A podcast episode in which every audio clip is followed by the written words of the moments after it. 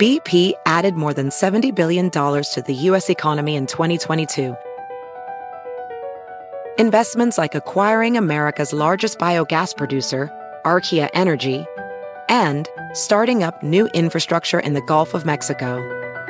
It's and, not or.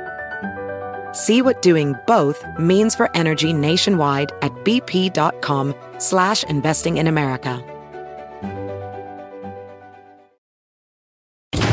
Electricity, a big idea that's inspired countless new ones. From powering the light bulb to virtually powering our entire lives. 30 years ago, State Street launched the SPDR S&P 500 ETF, SPY, a big idea that inspired the world to invest differently, and still does. What can you do with SPY? Before investing, consider the fund's investment objectives, risks, charges, and expenses. Visit ssga.com for a prospectus containing this and other information. Read it carefully before investing. SPY is subject to risks similar to those of stocks. All ETFs are subject to risk, including possible loss of principal. Alps Distributors, Inc. Distributor. My mission is simple to make you money. I'm here to level the playing field for all investors. There's always a bull market somewhere, and I promise to help you find it. Mad Money starts now. Hey, I'm Cramer. Welcome to Mad Money. Welcome to Cramerica. Other people one of my friends. I'm just trying to make you some money. My job, it's not just to entertain, but to educate, teach. So call me at 1 800 743 CBC or tweet me at Jim Cramer. I always like to have a list of touchstone stocks that can shine a light on where we're headed. Taken individually, oh, they can mislead us. But taken together, they're like high beams that can steer you through any weather and keep you from straying into the wrong and dangerous lane. This was a good day for the Bulls. Dow gained 317 points, S&P climbed 0.64%, NASDAQ advanced 0.52%. More importantly, though, every single stock on my go list, like the go pattern in football, the go list was up today, meaning that something very big could be afoot. That is highly unusual. What's on my go list? Right, I'm talking about the companies that are doing okay right now, but if the pandemic were to end or be behind us, they'd be putting up breathtaking year over year comparisons. And remember, we care about why, oh, why year over year. And right now, in today's session, the goal list says by this time next year, we'll have found a way back to normal, or at least uh, an almost normal uh, situation. And it's probably going to happen much sooner than that. I'm going to rip down that list tonight to show you what a go pattern looks like. But before that, let's not bury the lead. Buyers have decided that science will beat COVID sooner than expected. So you'd better get on board or miss the move. Now, some would argue today's strong upside move signals that we're about to get a stimulus deal in Washington, a package that helps small businesses and renters and keeps the unemployed from going on bread lines or being evicted or selling us apples on Wall Street. That can happen. I keep telling you that we need another package, and I've been saying it forever. We need it fast. It would be insane not to do this, which is why I expect the Democrats and Republicans to work around the clock tonight to get up and tomorrow night to give us something before it's too late. I'm very glad the negotiations seem to be making progress, but the go stocks that were today, they are not stimulus plays. I kept hearing about this all day today. Forget that. These that I'm about to show you are real tells. These are the vaccine plays, the ones that need a COVID vaccine or therapeutic to really thrive. And right now, they're saying loud and clear that a vaccine is coming, probably sooner than most people believe. I always knew we'd get there. I knew it. When the pandemic first started steamrolling, I warned you it would be much worse than the government seemed to realize, including President Trump and to his secretary Azar, whom I screamed at on TV. But I also said you have to believe in science. We have got so many brilliant professors and researchers at drug companies all over the world, but the, of course, America's chief. And it was only a matter of time before they came up with a vaccine or a cure. I thought it was inevitable. The only issue was how long it would take. So I warned you do not bet against them. Don't bet against America. Don't bet against American science. I figured I could get away with saying that, saying something more bullish after spending most of February and March sounding the alarm Cassandra like about the virus, also being ridiculed for that. Don't even think the ultimately positive view is, I, I said, it can't be that controversial. I said it's really terrible, but I'm the scientists will figure it out. I, I, I, knew the nerds would eventually come up with something. Isn't that what they do?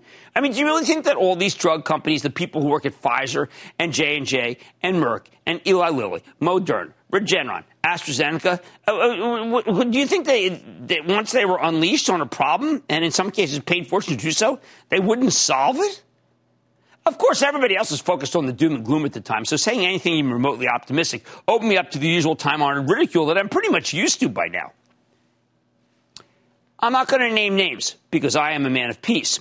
But some young journalist penned a piece on, in the money issue of the New York Times back in May when I was saying my rap, and he was saying he was skeptical of the rally that started in late March. His skepticism only grew when, and I quote, I saw Jim Cramer, yeah, he's still around, on CNBC saying that bears like me were, quote, betting against science and basically selling the country short a comment that he said called to mind Otter student court preparation and Animal House, worth Googling.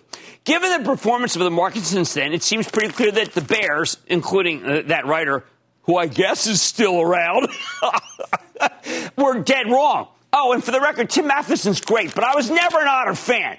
I'm far more like those three guys sitting on the couch in that Omega pledge scene.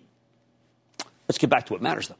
The stocks on my go list that are screaming, despite the skyrocketing case count, that, that, are start that, are beating COVID in a, in a couple of months. That's what this. That's what this list. This is a I'm going higher because COVID is going to be beaten in a matter of months list. All right. So I'm going to tell you why today's action makes me so confident. It's not coincidental. First, there's DuPont. Here's a highly high quality industrial. Ed Breen runs it. Chemical company. It's linked to housing, autos, electronics, safety, construction, imaging, transportation, and uh, which are all doing, of course, horribly. Nutrition and biosciences, which are doing well. The biggest end markets have all been threatened or stymied by the virus. That's why we've been, sa- been saying, I want you to buy DuPont hand over fist, as we have for my charitable trust, which you can follow along by joining the ActionAlertsPlus.com club. And based on the assumption that we're going to get a vaccine. Today, the stock rallied 3%, signaling very strongly science will win. Same goes for 3M. Steve Tusa from JP Morgan, the best industrial analyst out there, spoke positively this very morning about 3M, suggesting could be turning a corner. I thought so too after last conference call where CEO Mike Roman talked about July looking much better than June. No one paid attention to him. Wrong. I like 3M right here, right now. You are free to buy it, and I have not said that in ages. Disney's on my go list. Now, I told you last night that the terrific cost control saved the quarter, but that doesn't explain today's magnificent 9% run. No, that's all about the idea that we'll get a vaccine because without one, too much of Disney's business remains in trouble. With it, movies, theme parks, cruises, sports, it all comes back, except now you got Disney Plus driving the bus. What else? If you're predicting an uptick in global commerce, I looked at two stocks as beacons MasterCard, symbol MA, and Union Pacific. Their stocks are fabulous barometers of economic activity. With MasterCard, we got some good fintech pin action from Square's great numbers. But you got to remember, MasterCard failed to rally after, after reported because the pandemic's put the kibosh on cross border traffic. The stock's moving today. That says cross border traffic's coming back. Travel beckons.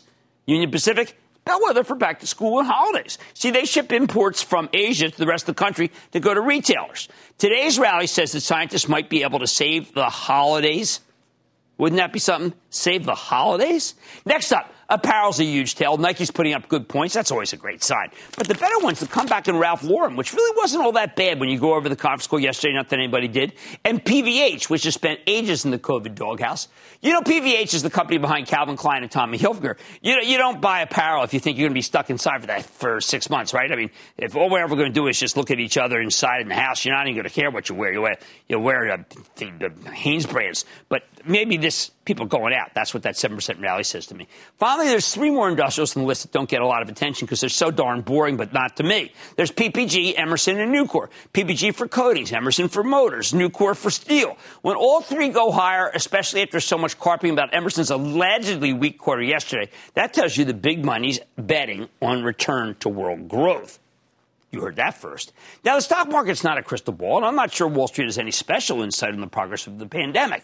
But here's the bottom line when my entire go list, the entire one, goes green, something we haven't seen in weeks, it tells me that a lot of money managers are either about to turn more bullish about the prospect of a vaccine or a therapeutic, or at least the bears are throwing in the towel because they're worried about monoclonal antibodies. I'm not saying, and a cocktail for that. I'm not saying that you have to bet it all on science here, although this action makes it crystal clear that it's a very bad idea to bet against it.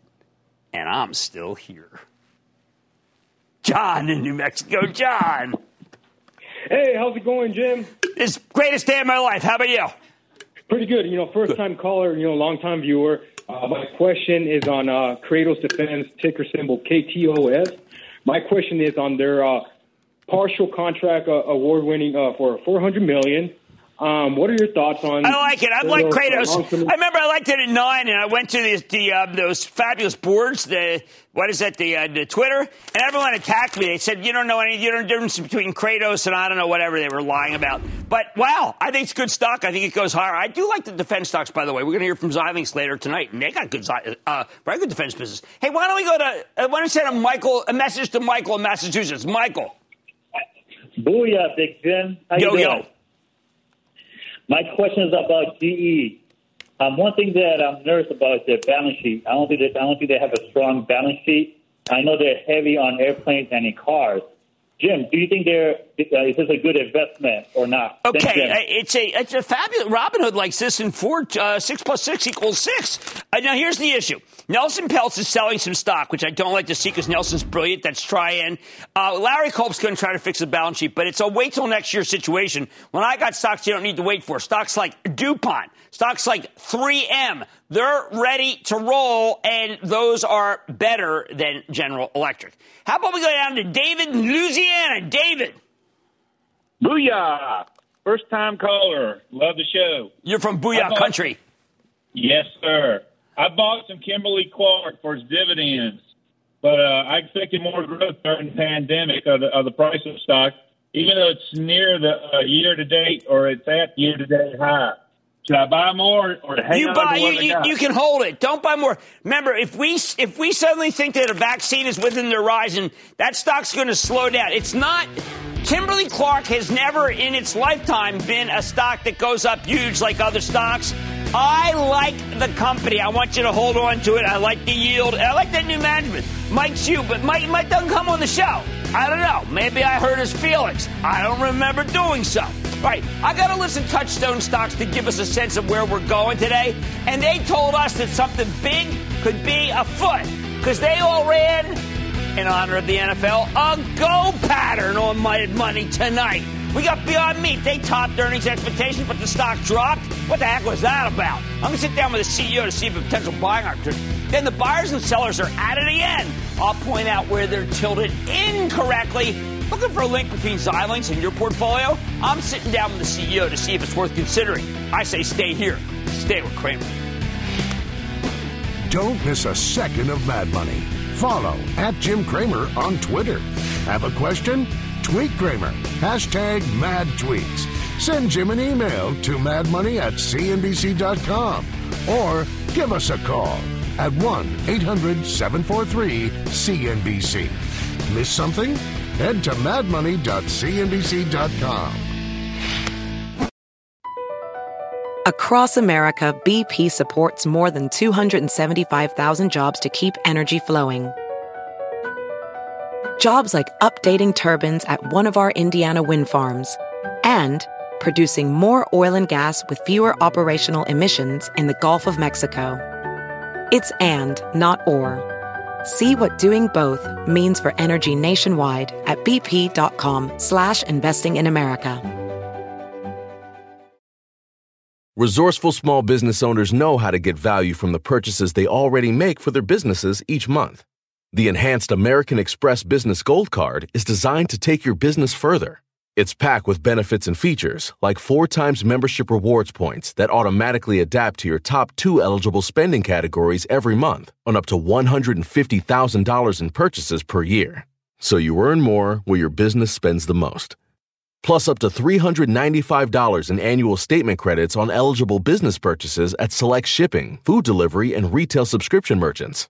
And with flexible spending capacity that adapts to your business and access to 24 7 support from a business card specialist, you can continue to run your business with confidence. The Amex Business Gold Card, now smarter and more flexible. That's the powerful backing of American Express. Enrollment required. Terms apply. Learn more at americanexpress.com slash business.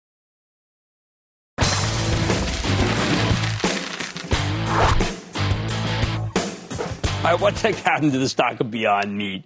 And the previously red hot plant based meat company reported this morning, and the market was far from thrilled. Darn thing stock plunged nearly 7% in response. Remember what I've been saying, though? The sellers are not always right. I thought the numbers looked pretty solid. Beyond Meat gave a meaningful revenue beat, the basically inline earnings number, yet the stock got hammered anyway. That's in part because management didn't reinstate the full year forecast, in part because the company's losing money again, even if it's only a very small amount. Mainly, though, I think Beyond Meat stock came in too hot into the quarter. A week ago, it was trading at 126. Yesterday, it closed at 142.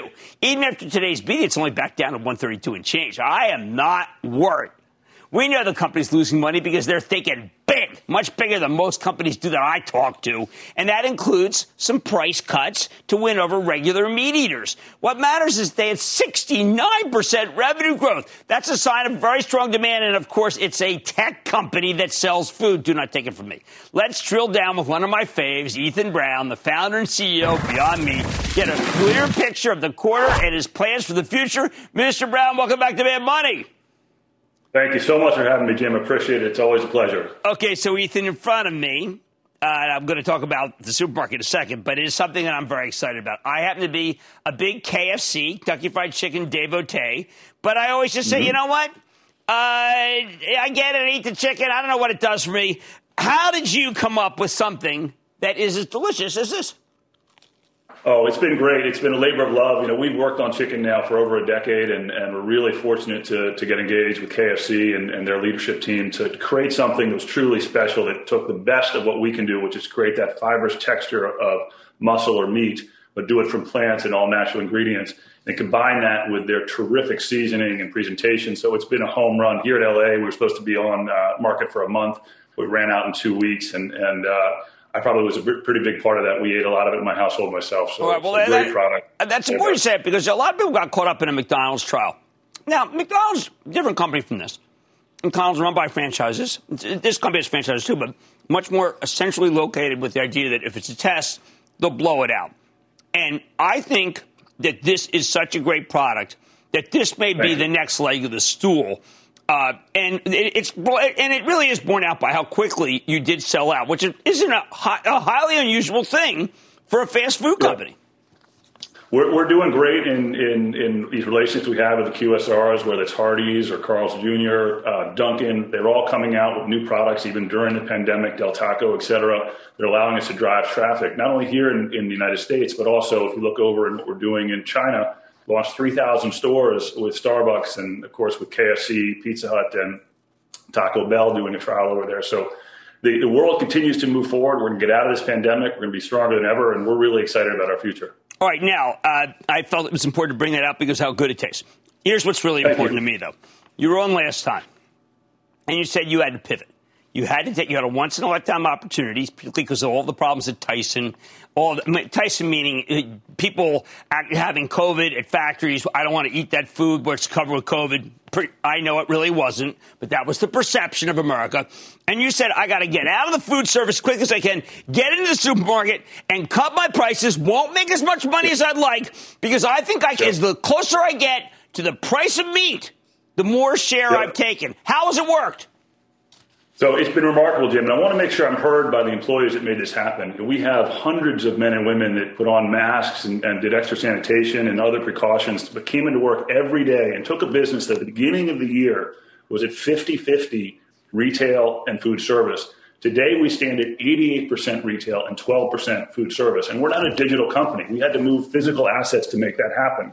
So we're moving pieces of equipment. We're taking food out of, uh, of, of, boxes that's been prepared for food service and putting it into retail packaging.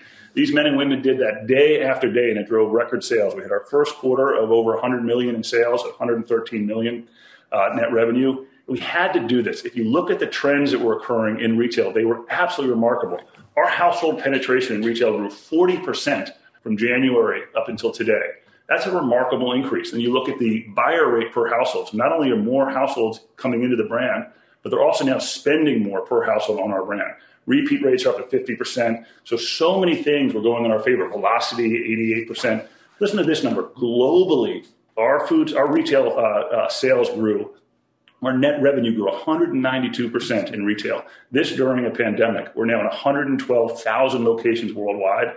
So we are chomping at the bit to come out of this part of the uh, downturn associated with the pandemic and come out really strong with a widened retail base and a food service sector that's ready to jump on our products. It's an exciting time here at Beyond Meat. Okay, um, uh, I need you to understand. Now, Ethan, I, I, I, share his mission, but you have to understand he's coming in cold, hard empirical facts. He's talking about, see, when you talk about repeat spending, we talk about spending per household. When you talk about more households, those are the holy grail. That's the, that's the Trinity. You have to have the Trinity if you're just a plain numbers guy, and he's more than a numbers guy, but he has those. And one of the reasons why he has it is because he comes up with things like the cookout classic value pack which to me took yep. the food service uh, took it took uh, it, it took grocery stores by storm.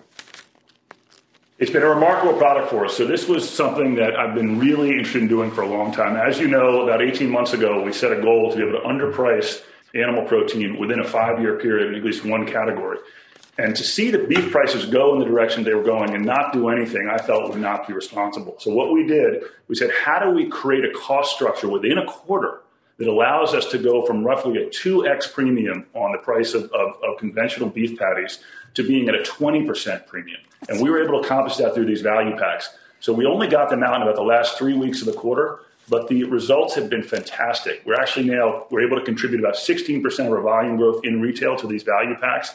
They're selling it everywhere from Whole Foods through to uh, Target and others. We're able to get these to the consumer at prices that they're uh, able to afford and get more and more healthy plant-based meat uh, on, on their plate. So it was a big win for us. You're going to see us continue to be very aggressive in driving pricing. We want to ask one question, which is: Are consumers interested in continuing to consume meat, but but consume that meat from plants? We don't want to ask two. And the second question is often being asked: Is Are you willing to pay more for that product? I'd rather get away from that question right. and deliver right. these products at the price that's equal to animal protein and ultimately below. Because if we look at our production process, we are able to produce at a, at a rate that at, a, at, an expense structure that is lower than that of animal protein. We just need to get to scale. Absolutely. Well, look, I know there's two ways. There's two machines that don't make good protein, and those are cows and chickens. And the ones that make good protein, you're looking at them. Ethan Brown, Thank you. CEO Thank of Beyond Meat, a company that I am proud to have championed now for 100 points, and there's much more to come. Mad Money's back after the break. Across America, BP supports more than 275,000 jobs to keep energy flowing. Jobs like updating turbines at one of our Indiana wind farms and producing more oil and gas with fewer operational emissions in the Gulf of Mexico. It's and, not or. See what doing both means for energy nationwide at bp.com slash investing in America. Professional welder Shayna Ford used VR training developed by ForgeFX to hone her skills as a welder. The more time that you spend practicing it, that's what separates a good welder from a great welder. VR training can help students like Shayna repeatedly practice specific skills. Virtual reality definitely helps because the more muscle memory that you have, the smoother your weld is. Explore more stories like Shayna's at meta.com slash metaverse impact.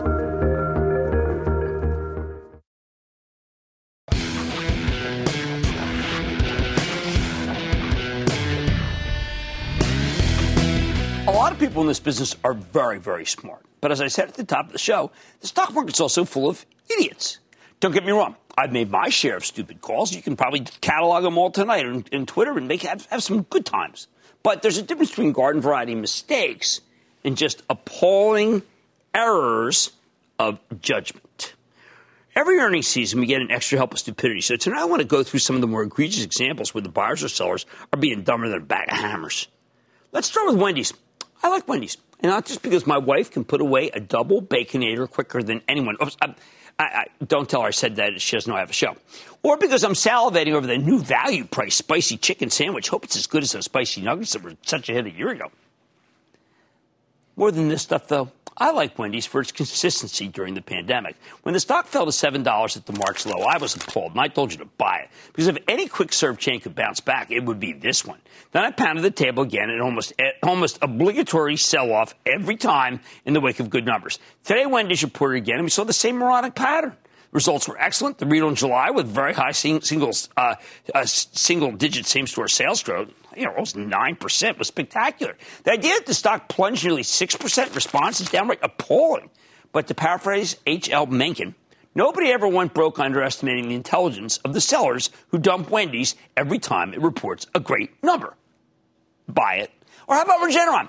Well, the stock that was down 3.7% today on some unbelievable numbers from the company's core franchises, Eylea and their atopic dermatitis drug, not to mention this possible success from uh, Libtayo. That's a new treatment for the second most common type of skin cancer. There was a lot to like. Best of all, though, Regeneron is working on an antibody cocktail that could play a role as a rapid first line defense against COVID, especially for people who, for whatever reason, can't take a vaccine. Plus, in the long term, it could also protect those who get the least protection from a vaccine, like the elderly and the immunocompromised.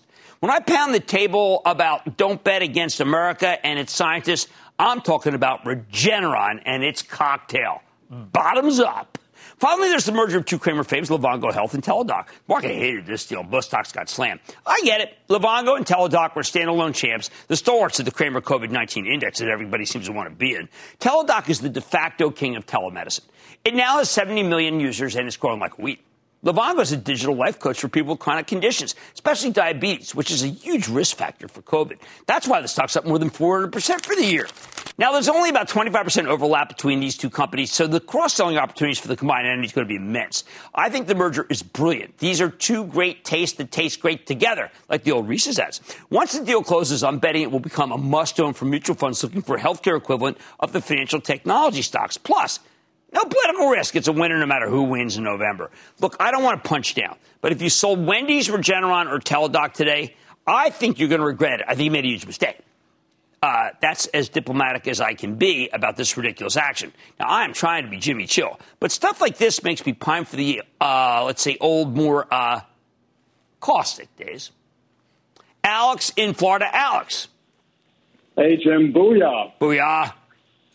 Hey, so I bought a bunch of Royal Caribbean back in March after stuff hit the fan, and it worked out pretty well thus far. Uh, that being said, I'm down here in Miami Beach just staring at all these cruise ships that are just anchored at the port, gathering dust, just dead in the water. And now to rock the boat even more, the Cruise Line International Association announced today that cruise companies are voluntarily suspending cruise operations till Halloween. Right. So despite this, you know, RCL still finished up for the day. And, you know, I know it's well established the stocks go only go up according to Portnoy, but honestly, do I not get greedy and take my profits by abandoning ship? Or should I bat- batten down the hatches? I, I, I think it's too late to sell. I mean, you know, they put out the thing, Doctor. We get a vaccine, though. This thing does well. The reason why I've been favoring Norwegian, uh, Frank Del Rio does a great, uh, does a tight ship, had the fewest COVID instances per, and most importantly, has the most cash per, so he can last the longest. And that's the one that I that I favor. By the way, Disney has a big cruise business, and Disney's doing going doing well without it. What will it do with it? How do we go to Tim in New York? Tim. Hey, Jim, big Brooklyn booyah to you, and uh, go Birds. Yeah, I was in Brooklyn last night. It, it, it's it, it's looked better. And go Birds. What's up?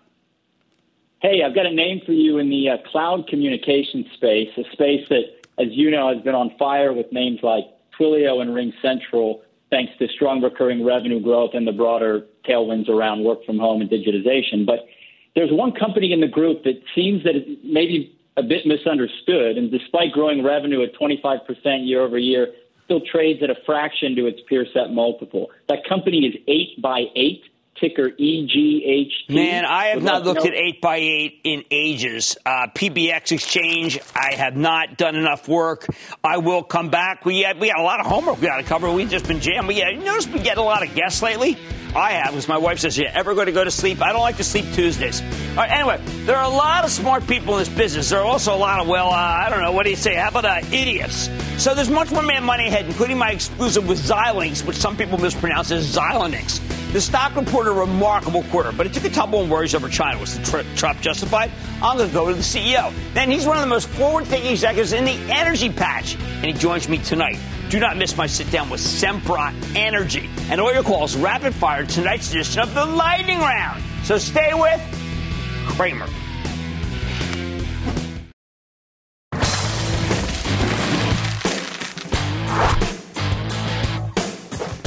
Might have missed it in the cacophony of earnings season. Boy, has it been loud. But a week ago, we got a fabulous quarter from Xilinx. That's a semiconductor company that makes what's known as programmable logic devices they're flexible chips that can be customized for each customer. And they've got a ton of exposure to data center communication, especially 5G. However, there was only one fly in the ointment that sent the stock tumbling four bucks the next day, in part because this thing's had an epic run since the March lows from 67 to 107 as of today. See, Xilinx delivered a robust revenue beat, even though they'd already pre-announced strong sales numbers, coupled with a 9 cent earnings beat over a 50 cent, 56 cent basis. The data center sales were up 10% versus the previous quarter and 104% year over year. Wireless up 27% versus the previous quarter. Uh, just huge numbers. Even better, Xilinx gave us a terrific forecast for next quarter. So what's the problem? China. Management explained that some of their strength is being driven by, quote, recent additional U.S. government trade restrictions on sales of certain Xilinx products, some customers based or with operations in China, end quote. That scared people. Made it sound like a lot of this was just Chinese customers rushing to get orders ahead of its new restrictions. Other than the reignited trade war, this is a great story. So exactly how should we, should we really be worried at all? Let's go straight to the source with Victor Peng. He's the president and CEO of Xilinx. get a better read on the quarter and his company's prospects. Mr. Peng, welcome to Mad Money. Thanks, Jim. Great to be here. Thanks for having me. Okay, so Victor, you know I've always loved the mosaic of your business because I like industrial and I like wireless, I like telecommunications, but there is this Chinese narrative. I just want to dispense with, with it immediately. You've always had great business in China. There are some rules that made it so that some companies might have ordered ahead, but is it really, should it really be the focus if we're thinking about Xilinx out two, three years? No, absolutely not. You know, I, I mean, you know, we really kind of quantify that as low uh, tens of millions, and and the focus really should have been in the fact that you know our first half is very strong, stronger than expected, um, even with headwinds of you know the COVID nineteen and you know some of these trade restrictions. I think that's really the, the key thing, and if it, it's proof that you know we have a very uniquely resilient business with our core markets. You mentioned some of them, but you know we have industrial, we have automotive. We have uh, aerospace and defense. We have uh, test measure and emulation, audio video broadcasting, consumer. So, you know, we have a very robust foundational market. On top of that, the new exposure to growth uh, markets, like you mentioned, data center, 5G, and auto also, as you know, over a long time is, is being disruptive. So that's a really great growth driver. So I think that really should have been the focus and the takeaway. Um, and so, you know, we feel very, uh, very good about the, the half, right? Not just about what's happening in you know, one uh, particular quarter and uh, government restriction. Totally agree. I mean, one of the reasons why I was so thrilled to have you on is it fits with my thesis that you have to now uh, push a little further toward industrial turn because one day we're going to beat the pandemic. And if you're only in the most high quality, super duper wireless chips for handsets, you're going to miss the big move that a Xilinx will give you. You have always kept your lead in defense. That's still the case, right? Yeah, that's still a strong business for us, and absolutely, and clearly that's one segment that's not really affected by you know some of these uh, other issues, right? It's uh, that's a very solid business for us. And how about this uh, live video streaming, which I like? You're talking about uh, with all the things that we want to get, like whether it be Twitch, and Facebook, Instagram, Alphabet's YouTube. You've now uh, you've now got a very good offering for that segment. Yeah, we, it's a great point. I mean, look at everything we're doing, everything from home. Like right now, you know, we're streaming. Right right? So we're working, we're maybe binge watching videos. I think people relate to that. We're gaming, you know, we're trading, we're doing all these things. So that's all creating a tremendous amount of uh, traffic. And we just recently announced together with HPE, we developed uh, two uh, appliances, real-time streaming video appliances, the Alveo U50, that's targeted for the premium market, really high quality video that delivers at, you know, really cost effectiveness. Uh, what I mean by that, 5x throughput performance per node, uh, at one sixth the cost and one third the power compared to an x86 based system. Okay, so that's the kind of TCO savings and, and that you can get with this. Then we have the U30, uh, Alveo U30, that's targeted more for the volume market, where you don't need that level of quality, but what you're looking for is the lowest cost per video channel and the most density in terms of what you can pack. So we deliver 4x the throughput um, at one sixth the cost and one sixth the power for really truly the lowest uh, TCO. So tremendous interest in that. We're really excited about that. You know, we launched that together with HPE, and uh, yeah, I think you can all relate to why uh, streaming is really important right now. Now, as you listen to Victor, she recognizes this is a very different narrative from when we talk to a company that makes parts for a large company that we all love, Apple. This is a company that has what I now regard as being a complete ecosystem, maybe a growing ecosystem, because I know you want to do so much more. You've become the platform that, that really doesn't exist in the industry anymore. Uh, is, is that the ultimate goal, just to be uh, the ecosystem that is Xilinx? Yeah, you know, that's a really great point. One of the uh, aspects of our new strategy is to transform from merely being like, you know, a good, really high margin component company, but really a platform company. Because that's the way we could deliver more value to our customers. You know, there's more people developing for that so they could really leverage the, the power of this adaptability, like you said, the flexibility to optimize for different workloads. And you know, the workloads that's driving computing of the, of the future, this new era of computing is not going to be the same kind of workloads you know, kind of commercial, uh, industrial ap- applications in the past. And our adaptability enables people to differentiate, to get to market quickly, and developing that platform is really critical. And so we're investing not only in advanced silicon, but also the software ecosystem, like you said, ISVs, uh, IP, and we're delivering these hardware platforms like acceleration cards and like this video appliance we just discussed. But lastly, I don't want to leave that one to go full circle here. Your business in China really is great, and your 5G exposure is really second to none. So it's not like you're trying to be worried about that during uh, some sort of uh, political stalemate.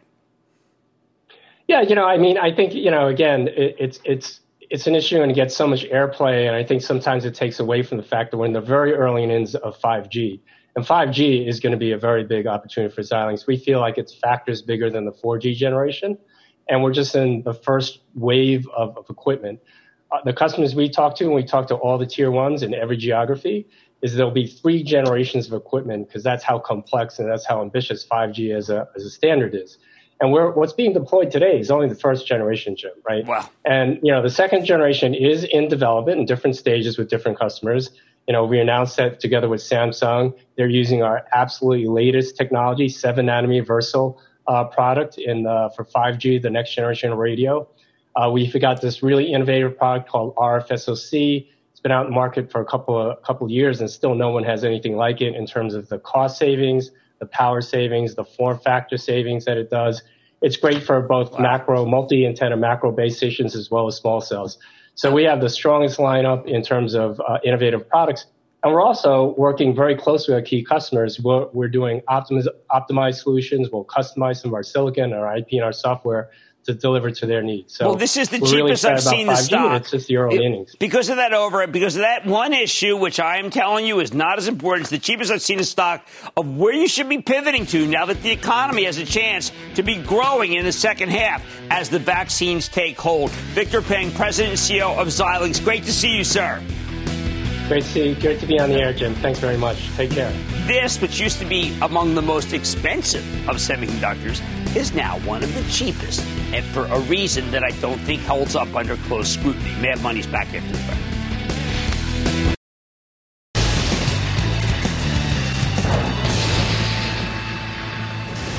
It is time. For the light round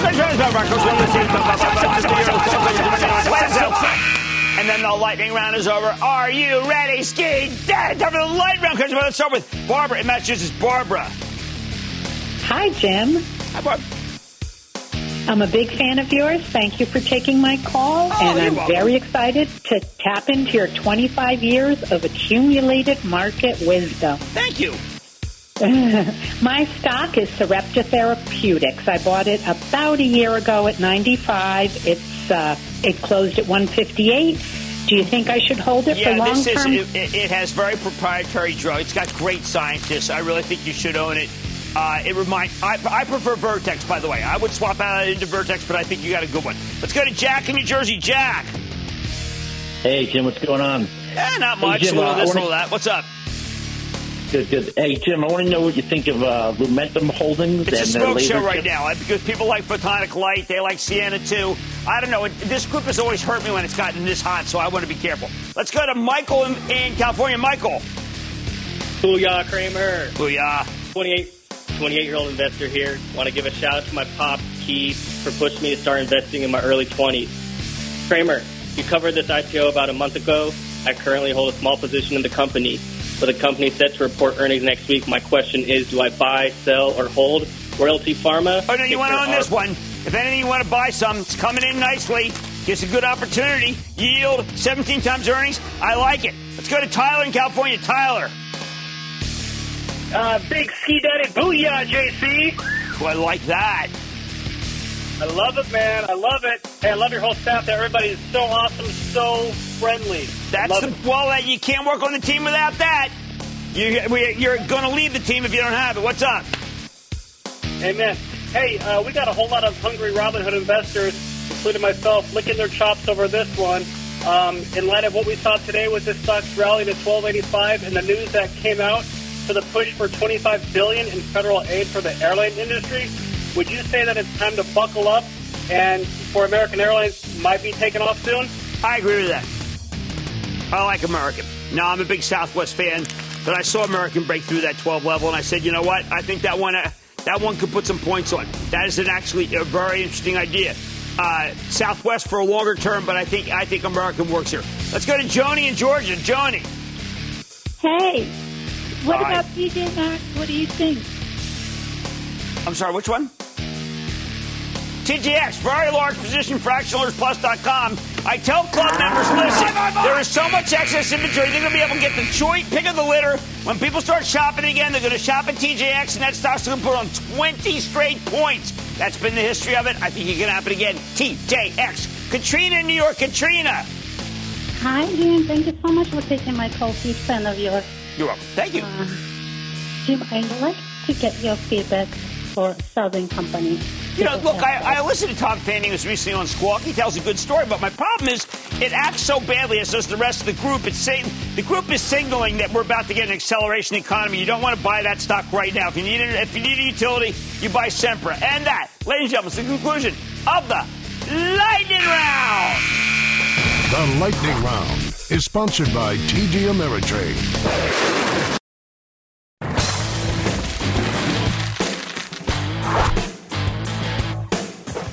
For all talk about the big picture, the pandemic, the Fed, the stimulus package being negotiated in Congress, I still think it's worth focusing on companies that are doing everything they can to take control of their own destiny. Consider the case of Sempra Energy. Two years ago, a couple of activist investors started pushing for changes in this utility. The company had a lot of disparate assets. Uh, the activists wanted to be more focused. They came to an understanding with Sempra, and since then, the company's made some huge positive moves. They sold their South American business for a lot of money and their U.S. renewable power business. They bought a major stake in a fast grower called Oncor. It's a big Texan utility. The result is a leaner, meaner North American company that only does transmission and distribution, takes a lot of the risk off the table. That's typically a slow and steady business through the pandemic, but it makes things much more difficult since we've got, well, the pandemic's making it so that we have a lot of vacant office buildings that aren't drawing much power. But this morning, Sempra reported a very solid quarter, and the adjusted earnings were excellent. A 15 cent beat of a $1.50 basis. And even though management didn't raise their forecast, I think they're just being conservative. Market seems to agree with me. Stock rallied two bucks today. The thing is, it's still down substantially from its February highs. The darn thing, a genuine North American growth energy company sells for 17 times earnings with a juicy 3.3% yield. Doesn't make sense to buy it here. Let's dig deeper with Jeff Martin. He's the chairman and CEO of Sempra Energy to learn more about the quarter and where this thoughtful company is headed. Mr. Martin, welcome to Mad Money. Well, Jim, I'm glad to be on with you. You know I'm a big fan and watch your show all the time, so thanks for having me on. Well, thank you, Jeff. And I know we get to talk, and I always appreciate your input into what we're talking about. And that brings me to exactly something that I was thinking about in terms of this interview. I was not going to go to Jeff Martin and say how the quarter is. I was going to say that you have reinvented this company, and you've made it into what I used to think Exxon was when Exxon was a great company. It was a great growth energy company. Well, that's what you are now and you're doing it in, in all the growth areas of our country and in Mexico. And to me, that's why you have the perfect combination of high growth and good yield that I used to get from a company like Exxon. Well, we're certainly we certainly think we're a top tier growth and income sto- uh, story, and I'll tell you, we're fighting just to make it onto your COVID nineteen portfolio, Jim. Uh, we're, we're, we think we think we've got a great story. Two years ago, we launched a strategic initiative you and I have talked about this before, but there's so much value in simplifying your business. We've been able to concentrate our investments in the most attractive markets all with the goal of producing better financial returns. I think the Tax Reform Act in 2017 was important because it lowered the hurdle to repatriate earnings out of South America, and it's allowed us to really go much deeper into California and Texas. And if you think about the markets we're in, pre-COVID, California was the fifth GDP uh, uh, economy in the world. Texas was number 10 and Mexico was number 15.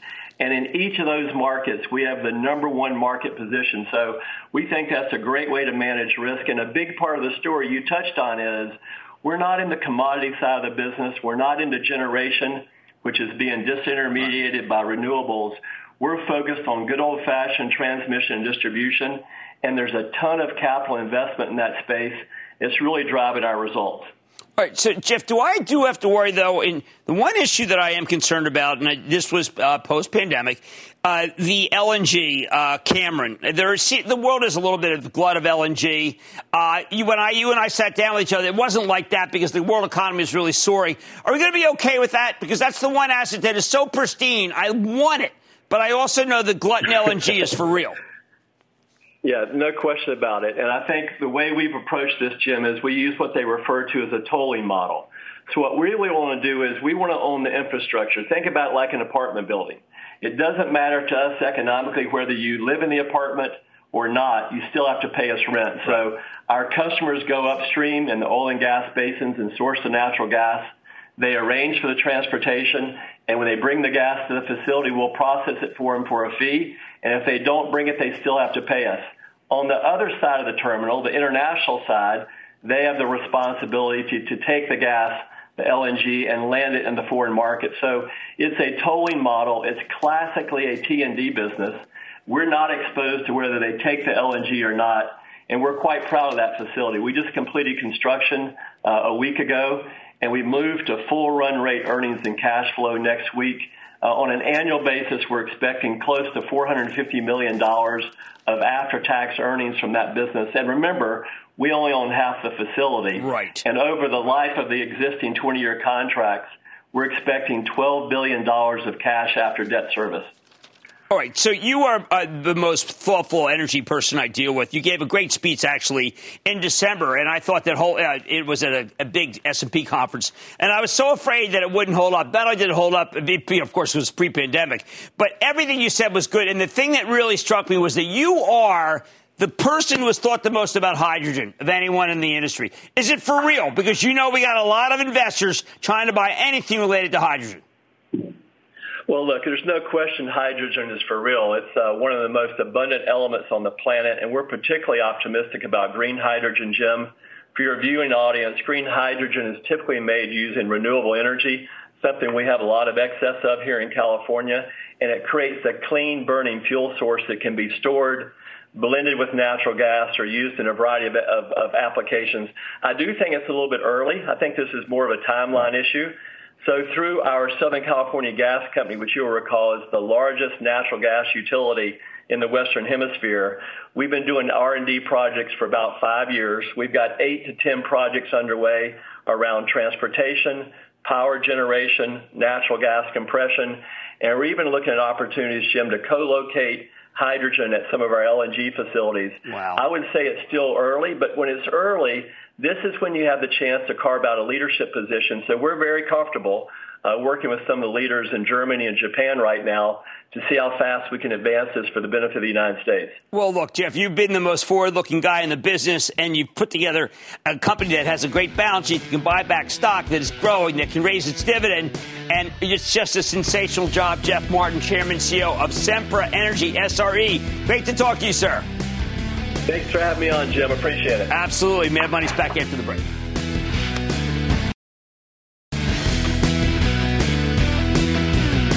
Like when good guys win. Tonight, Etsy, Brooklyn's own fabulous number. More than just mass, it's people working at home, creating their own business. It's about empowerment. And then Elf, yes, Elf Beauty. It signs a deal with Alicia Keys, who is so charitable and so amazing, and their numbers were good too. So Elf and Etsy, two of the standouts in after hours trading that I think have a lot more room to run because they just have so many good people working for them and so much good news in the pipeline. I'd like to say There's always a bull market somewhere, and I promise to try to find it just for you right here on Mad Money. I'm Jim Cramer, and I will see you tomorrow. BP added more than $70 billion to the U.S. economy in 2022 by making investments from coast to coast. Investments like building charging hubs for fleets of electric buses in California and starting up new infrastructure in the Gulf of Mexico. It's and, not or. See what doing both means for energy nationwide at bp.com slash investing in America.